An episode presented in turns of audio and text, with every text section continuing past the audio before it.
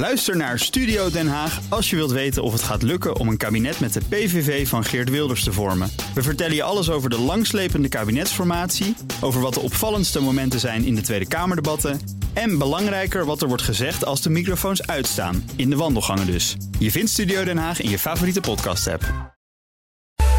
De BNR Techniek Tour wordt mede mogelijk gemaakt door Techniek Nederland. De ondernemersorganisatie voor de installatiebranche en technische detailhandel. BNR Nieuwsradio. De BNR Techniek Tour. Martijn de Rijk.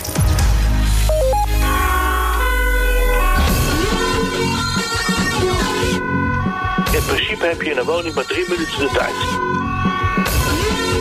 Dus bij het ontstaan van een brandje, totdat er niks meer aan te doen is, is ongeveer drie minuten. Dat betekent dat als je meer dan twee kinderen hebt, dan moet je dus altijd terug om die derde nog te gaan halen. En dan hebben we het dus nog niet over de hond en de kat en de goudvissen. Het klinkt erg hard en vervelend, maar je moet eigenlijk van tevoren bepalen welke je gaat achterlaten.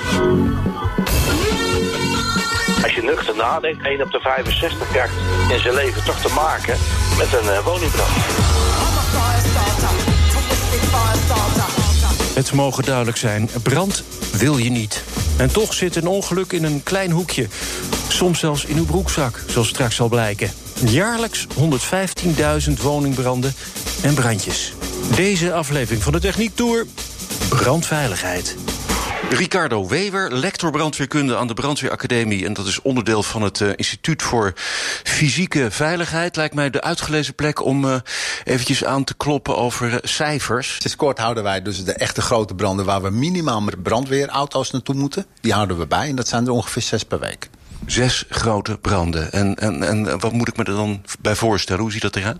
Nou, dat is veelal of zeg maar, een heel gebouw in brand. Hè. Dat kan een feeststal zijn, maar het kan ook een industriegebouw zijn. Maar het kan ook een grote buitenbrand zijn. Hè, zoals een afvalbrand. De laatste jaren hebben we ook wel wat meer van die grote afvalbergen die in brand staan. Ja, en daarnaast zijn er natuurlijk echt verschrikkelijk veel meer hele kleine brandjes. Ja, heel veel kleine brandjes, met name in woningen. Hè, want de meeste branden zijn nog steeds in woningen. Uh, en daarvan zijn eigenlijk de meeste branden blijven in het voorwerp van ontstaan. Dus dat worden eigenlijk niet die hele grote branden. En dat heeft wel te maken met het feit dat branden tegenwoordig net iets anders zijn dan vroeger. Vertelt u maar, hoe is de brand veranderd? Want u bent van de brandweer. Ja, nou daar doen we tegenwoordig heel veel onderzoek naar. Naar brandoorzaken en hoe dat uh, dan allemaal precies zit. Maar één ding is wel heel erg helder. Door het gebruik van kunststoffen. Zowel zeg maar, in de inventaris hè, uh, als ook in de, in de schil van gebouwen. En de bouwwijze die we hebben. Zien we dat branden echt heel anders zich ontwikkelen. Ze worden aan de ene kant worden ze uh, heter, sneller heet. Produceren nou, minimaal tien keer zoveel rook. Dat kunnen we ook gewoon uitrekenen. Tien keer zoveel rook als, uh, als uh, vroeger. Tegelijkertijd, door die rookontwikkeling hebben ze. En doordat gebouwen tegenwoordig dichter worden gebouwd, beter geïsoleerd zijn, hebben ze ook sneller zuurstofgebrek, waardoor ze dan ook weer uitgaan. Ja, totdat iemand de deur open doet natuurlijk. Totdat iemand de deur open doet. Dan komt daar zuurstof bij. En dan heb je dus een extra heftige ontbranding. Een soort, soms, soms wel een rookgasexplosie. Met name in industriegebouwen zien we dat. En dat maakt dat het voor brandweermensen uh, echt wel gevaarlijker wordt... om uh, in zo'n gebouw zomaar even naar binnen te gaan. U heeft hem natuurlijk ook, zo'n mobieltje. En zo klinkt een steekvlam van een halve meter als de batterijen vol slaat. En er is nog meer moderns. Maar we zien natuurlijk nu de zonnepanelen. Hè. Nou, afgelopen jaar speelde dat. We weten nog niet precies waar het door komt. Maar in ieder geval meer branden in zonnepanelen kwamen. We zien ook dat mensen nu die energie van die zonnepanelen gaan opslaan in powerwalls. Nou, dat is in opkomst. Dat betekent dat er straks dus uh, lithium-ion batterijen in de woning hangen. We weten nog niet precies wat dat gaat betekenen. Maar we kunnen wel, uh, zeg maar... Uh, we hebben wel een idee, omdat we tegenwoordig natuurlijk elektrische auto's hebben die op lithium-ion batterijen rijden. En daar zien we ook een toename van het aantal branden. En wat we nu uh, zien gebeuren is dat er enorme uh, energieopslagsystemen uh, worden gebouwd... die gewoon straks op de hoek van de straat staan. Ja, en dat zijn allemaal zaken waar je als brandweer... Ja, op de een of andere manier op voorbereid moet zijn. Ja, zeker. En uh, nou ja, we proberen natuurlijk nu onderzoek te doen... Hè, om te kijken wat, wat betekent dit nu voor ons? Wat, uh, hè, hoe gaan we nou straks die branden bestrijden? Tegelijkertijd zien we het ook al gewoon gebeuren. Hè. De, we zien de branden nu al. Hè. We branden in zonnepanelen. Daar staat hoogspanning op. Wat betekent dat? Hoe moeten we daar optreden? De grote energieopslagsystemen. We hebben de eerste branden al gehad. Daar komen allerlei gassen uit vrij. Uh, maar we kunnen er ook niet goed bij. Hè. Dus, dus... Kun je daar gewoon een waterstraal op zetten? Nou ja, als je, je, als je erbij kan met je waterstraal... dan is dat in ieder geval een goede methode. Alleen je krijgt ze waarschijnlijk niet uit. Nee, dus? Nog beter is natuurlijk proberen te voorkomen dat, dat het zo groot kan worden. dus met name uh, preventief in die batterij technologische oplossingen vinden... waardoor die batterij niet geheel in de brand kan raken. Dus bijvoorbeeld eh, opdelen in kleinere stukken die een beetje afstand van elkaar houden? Ja, dat is het meest voor de hand liggende. Ja, eigenlijk zou dat het mooiste zijn. Dat je, dat je de celletjes die in zo'n grote batterij zitten... eigenlijk zodanig van elkaar scheidt... dat die brand zich niet van het ene celletje naar het andere celletje kan voortplanten. Maar ja, nogmaals, het gaat altijd een keer mis... en dan staan de collega's van de brandweer daar... en die moeten daar wat gaan doen. En dan heeft u het uh, ook al eventjes gehad over uh, nou, die bedrijfspanden ik noem ze altijd koekblikken, eerlijk gezegd. Maar volgens mij is dat niet eens zo'n slechte, slechte vergelijking. Nee, nou, dat, dat zien we inderdaad. Dus dat is de moderne manier van bouwen. De lichte gebouwen hè, met de sandwichpanelen eh, of staalbouw eh, met staalconstructie. En dan isolatie op het dak of isolatie in de spouwmuren. Uh, en, daar, en ja, dat zijn echt uh, voor ons uh, hele moeilijke branden. Omdat met name de rookontwikkeling dan heel groot is. Hè. En dan zie je gewoon toch dat, dat dat voor ons eigenlijk te gevaarlijk wordt om zo'n gebouw uh, in te gaan. Uh, en dat betekent dat zo'n gebouw afbrandt met de gevolgen. Uh, de grote rookwolken die daar dan uitkomen. dat moet natuurlijk ook allemaal geoefend worden. En daar kan volgens mij de moderne techniek ook bijvoorbeeld wat helpen. Ja, nou ja, kijk, dat is een, een probleem dat de brandweer al enige jaren heeft. Wij mogen natuurlijk vanwege de milieu-eisen... mogen wij niet meer overal branden maken. Dus hoe ga je nou de mensen voorbereiden en ze oefenen op datgene wat ze moeten gaan doen? Dat is echt een groot probleem. Aan een oplossing wordt gewerkt bij de Safety Campus op Vliegveld Twente. Dat is sowieso trouwens een snoepwinkel voor de Nederlandse brandveiligheid. Daar werken bedrijfsleven, brandweer en kennisinstituten samen aan oplossingen. Imco Attema, teamleider kenniscentrum en Albert Gieling, hoofdvak bekwaamheid. Een slimme brandweerman, die komt niet uit de lucht vallen. Hoe maak je hem slim? De nieuwe brandweermensen nu, die zijn uh, jong. Die zijn gewend ook uh, om te gamen. En gamen is ook een goed instrument om uh, van te leren.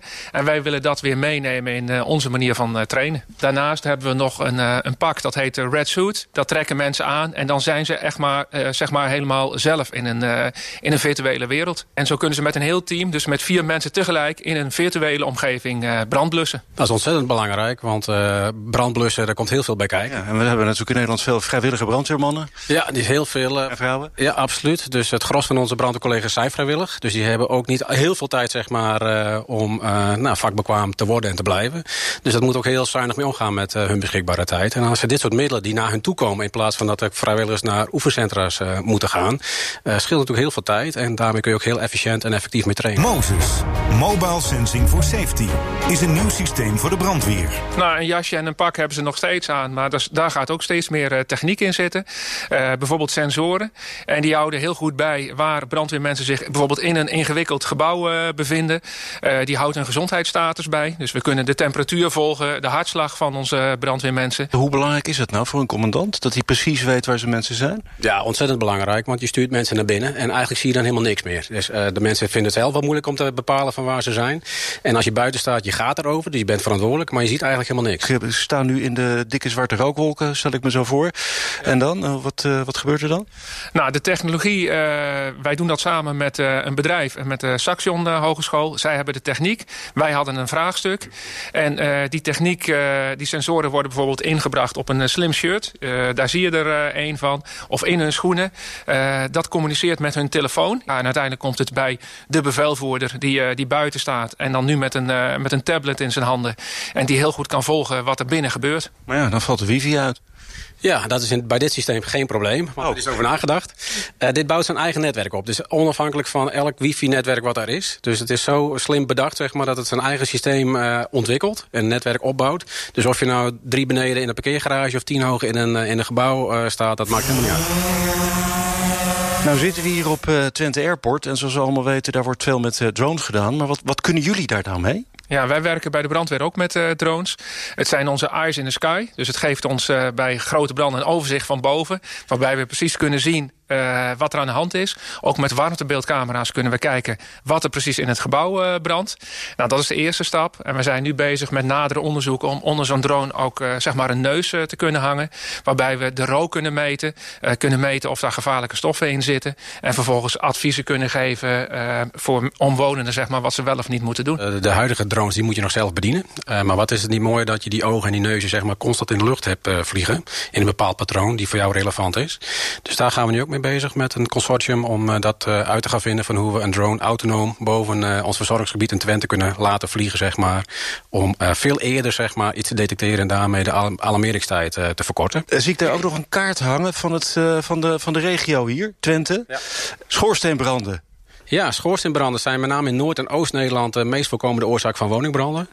Uh, en we hebben heel veel data beschikbaar. En uh, wat we graag willen doen is dat we eigenlijk vooruit kunnen kijken... van welke risico's komen nu op ons af uh, morgen en komende week. En we hebben nu met behulp van een wiskundestudent van de universiteit... een model ontwikkeld waarbij we zeg maar, kunnen voorspellen... wat de kans is op een schoorsteenbrand in de komende week en in de komende dagen. Gewoon, zeg maar, de brandweer in uh, big data dus eigenlijk. Ja, zo is dat. Uh, gegevens die wij eigenlijk al hebben, of die beschikbaar zijn... die worden gecombineerd. Dus wij kunnen nu redelijk zien aankomen... Uh, in welk type woning, op welk moment... in welke wijk of in welke stad in Twente of in welk dorp... er een woningbrand of een schoorsteenbrand kan gaan optreden.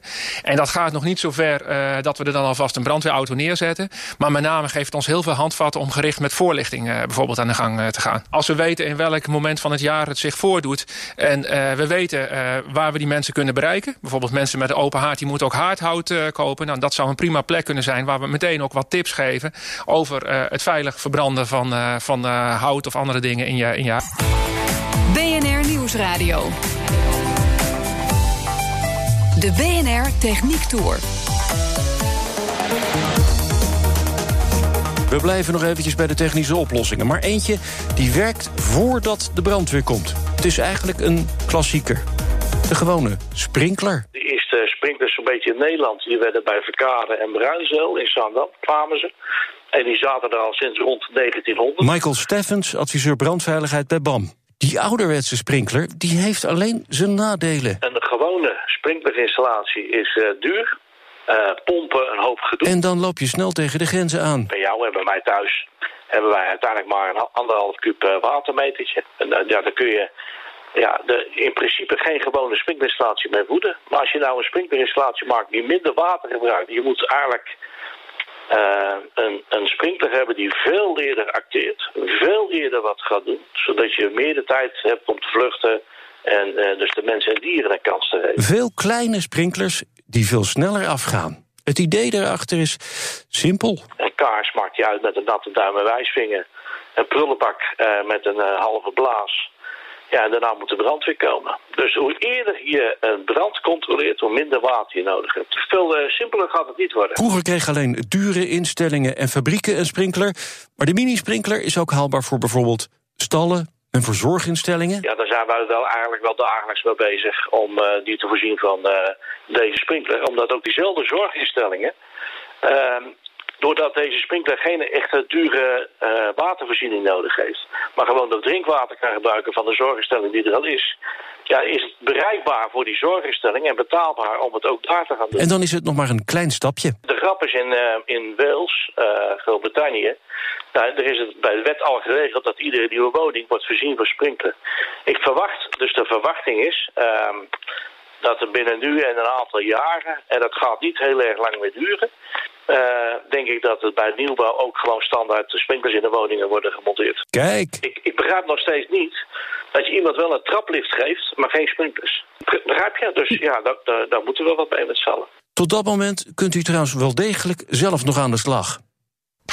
Frank Ariens, adviseur brandveiligheid bij SGS Search. Uh, ja, je hebt het natuurlijk normaal gesproken altijd in je hoofd zitten. Maar dit is best een handige checklist van de brandweer hè, die hier op tafel ligt.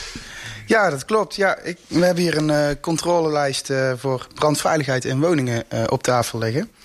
En dit is een controlelijst die met name voor de bewoners heel erg makkelijk is om je woning of appartement toch nog brandveiliger te maken dan dat die al eigenlijk is. Want heel veel van die dingen die zijn juist dingen die mensen zelf kunnen doen, hè?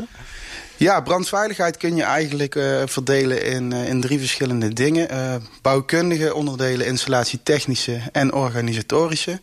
En deze checklist gaat eigenlijk veel over organisatorische onderwerpen. Organisatorisch? ja, denk aan, ja, denk aan bijvoorbeeld ja, dingen die, die je zelf in huis voor elkaar kunt, uh, kunt hebben. Door bijvoorbeeld, uh, is je huisnummer goed zichtbaar uh, aan de voorkant van je huis. Zodat als er brand is, de brandweer weet welk huis, huis die moet, moet hebben. Um, of is je cv-ketel onderhouden. Um, dat soort zaken allemaal vallen onder... Ja, dat kun je natuurlijk gewoon zelf doen, ja. ja. ja. Kijk, en je hebt ook bouwkundige en installatietechnisch en bouwkundige zaken. Um, dat heeft ermee te maken dat elke woning of een appartement een eigen brandcompartiment moet zijn. Dat wil eigenlijk zeggen dat je woning een apart doosje is, um, wat helemaal dicht moet zitten. Dus dat als er brand uitbreekt, dat die brand zich niet kan verspreiden. Um, maar dan moet je denken aan brandwerende wanden, brandwerende vloeren, uh, meterkasten, uh, schachten moeten allemaal brandwerend zijn, voordeuren moeten brandwerend zijn. Alleen dat zijn zaken die je zelf als uh, bewoner ja, niet op orde kan maken. Want het zit vaak bij een eigenaar of bij een vereniging van eigenaren. Ja, en dat wordt natuurlijk wel een uh, stuk ingewikkelder.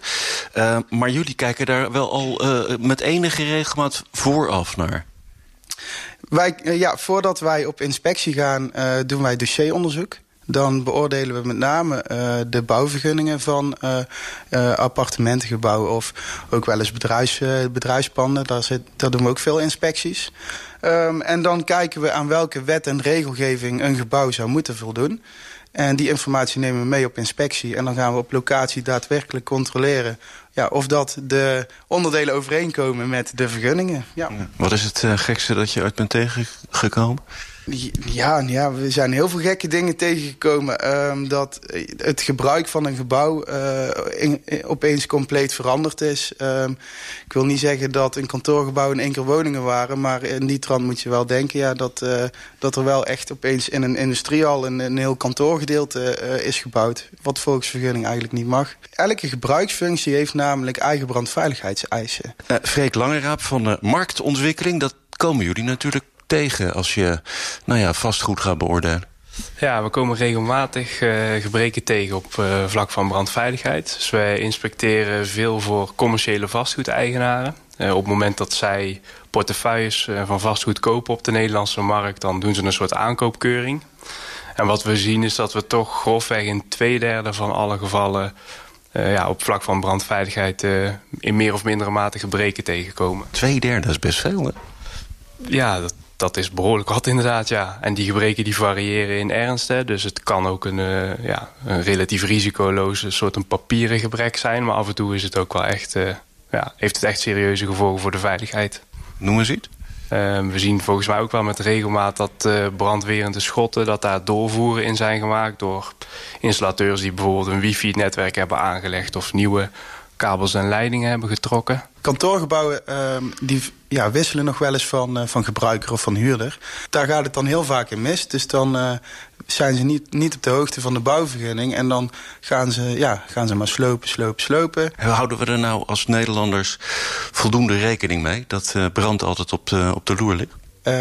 in het bedrijfsleven steeds meer. Uh, wat mensen vaak ook uh, niet helemaal uh, goed begrijpen, denk ik, is dat wanneer een gebouw ontworpen wordt en er wordt voldaan aan alle brandveiligheidseisen, alle minimale regelgeving. De regelgeving is erop gebaseerd dat brand zich eigenlijk niet kan, kan uitbreiden. En dat mensen veilig het, het pand kunnen ontvluchten. En ondertussen is het pand uiteindelijk misschien wel tot de grond toe afgebrand. Ja, dat, ja, dat kan precies zo zijn, ja. ja, ja. En als het goed is gebouwd, dan uh, zou het zo moeten zijn dat het... Uh, dan kan het zijn dat het gebouw op, tot de grond toe is afgebrand. Maar als het goed is, staat het pand van de buurman gewoon nog netjes overeind.